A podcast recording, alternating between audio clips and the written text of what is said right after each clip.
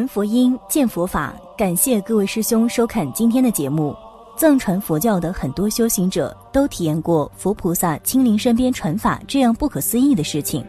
而更多还没有什么修为的佛弟子也都有过这样的体验。遇到极度危险时，立即念某个咒语，或者念观世音菩萨的名号，立即化险为夷。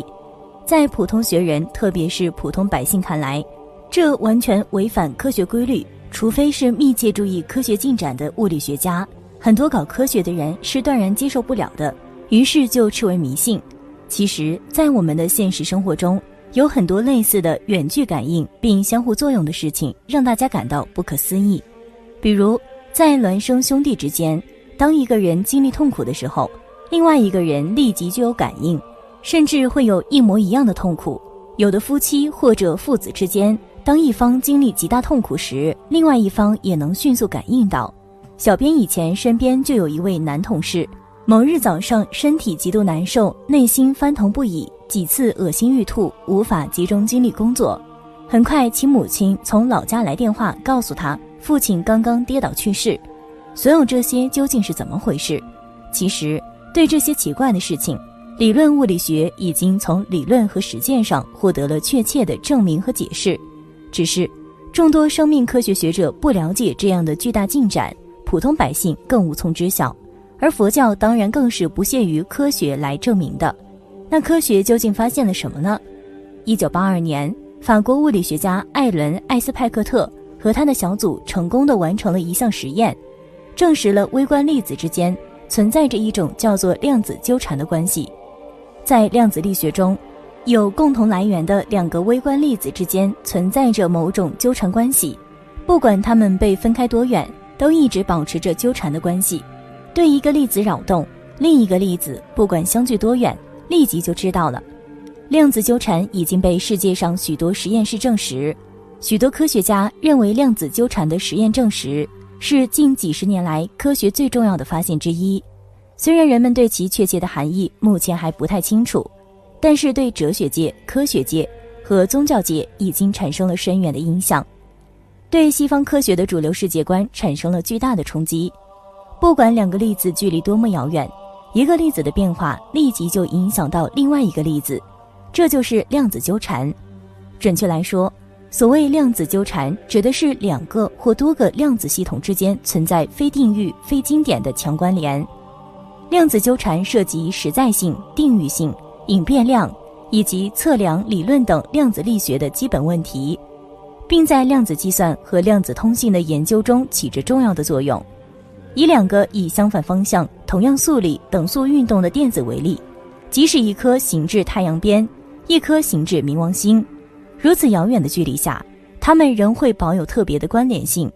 当其中一颗被操作而状态发生变化，另一颗也会即刻发生相应的状态变化。如此现象导致了鬼魅似的远距作用之猜疑，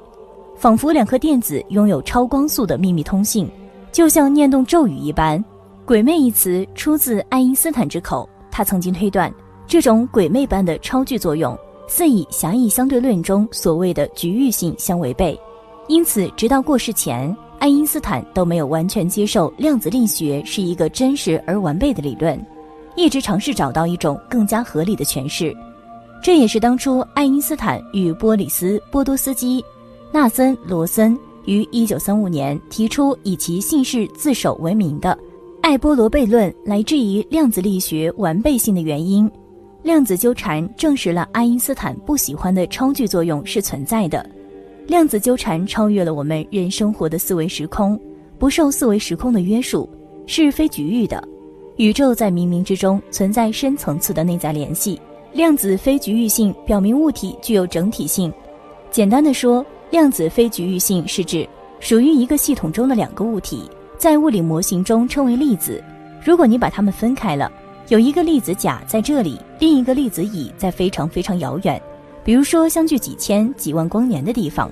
如果你对任何一个粒子扰动，假设是粒子甲，那么瞬间粒子乙就能知道，就有相应的反应。这种反应是瞬时的，超越了我们的四维时空，不需要等到很久信号传递到那边，这边移动，那边不管有多遥远，立即就知道了。即一个地方发生的事情立即影响到很远的地方。这说明看起来互不相干的相距遥远的粒子甲和乙在冥冥之中存在着联系，这与我们人的意识作用非常相似。实证科学在研究意识中遇到的困难是无法用我们人类熟悉的时间、空间、质量、能量等来测量意识，但是我们每一个头脑清醒的人都知道自己的意识是存在的。那如何来研究无法用常规方法测量而又存在的意识呢？目前有些学科在神经和大脑上对意识进行了广泛而深入的研究，虽然对大脑的许多功能有了不少的了解，但是对于意识本身仍然是个谜，仍然无法解释意识的难题。意识的难题是指体验与感受的问题，例如对颜色、味道、明暗等等的感受，对价值观的判断等等。意识的难题近年来重新触发了哲学上长期解决不了的争论，即意识是从物质中突然出现的，还是万物皆有意识，就是中国古代说的万物皆有灵性。自笛卡尔以来的西方主流世界观认为物质决定意识，意识是在物质中产生的副产品。然而这种唯物论观点遇到了难以克服的困难与挑战。例如，一，许多科学家认识到要从没有意识的物质中产生意识，这需要奇迹的发生，而唯物论是不承认有超自然现象的，换句话说，这是不可能的。二，在长期研究大脑工作中，神经科学对大脑的功能等等方面已经有了很多的认识，但是许多人怀疑唯物论能够解决意识难题。三，现在有科学研究者从量子测量的角度分析，认为意识不能够被进一步简化，也不是在物质运动中突然出现的，因为如果意识只是物质的副产品，那么这无法解决量子力学中的测量难题。量子力学认为物体在没有测量之前都是几率波，测量使得物体的几率波倒塌成为观测到的现实。那么问题就出来了，如果意识是从物质中产生的，那么从根本上讲，大脑也只是由原子、电子、质子、中子等微观粒子组成的几率波。大脑的几率波如何能够使得被观察物体的几率波倒塌呢？对于更大的宇宙的现实来说，这是不是意味着存在宇宙之外的具有意识的观察者呢？这就是量子力学中的测量佯谬。为了解决这个量子测量佯谬，物理学家们提出了许多解决方案，但是从根本上仍然无法绕开意识的问题。诺贝尔物理学奖获得者尤金·威格纳认为，意识是量子测量问题的根源。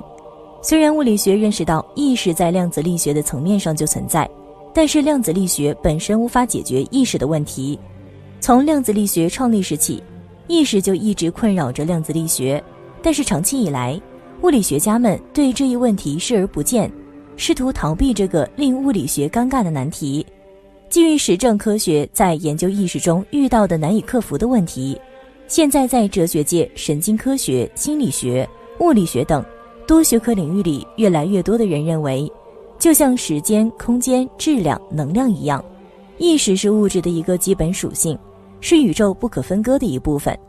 这与佛学认为万物皆有佛性具有惊人的一致。量子纠缠的存在是微观粒子具有意识的证据，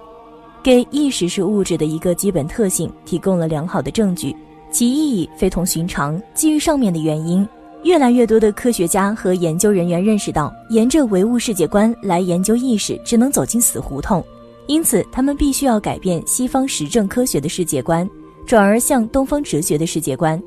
于是许多西方科学家和研究人员转向印度，这直接导致了近年来印度瑜伽和神秘主义在西方盛行。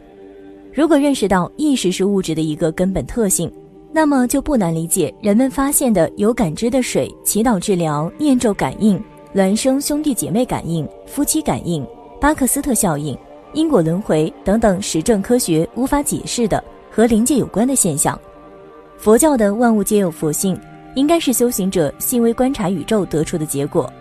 意识超越我们可以看见和感觉到的思维时空，如果人的眼睛能够看到微观，那么就可以看见意识的存在。佛教的开悟或许正是到了这个境界。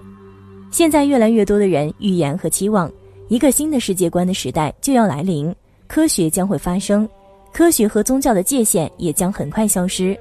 好了，今天的内容就和大家分享到这儿了，那我们下期节目再见。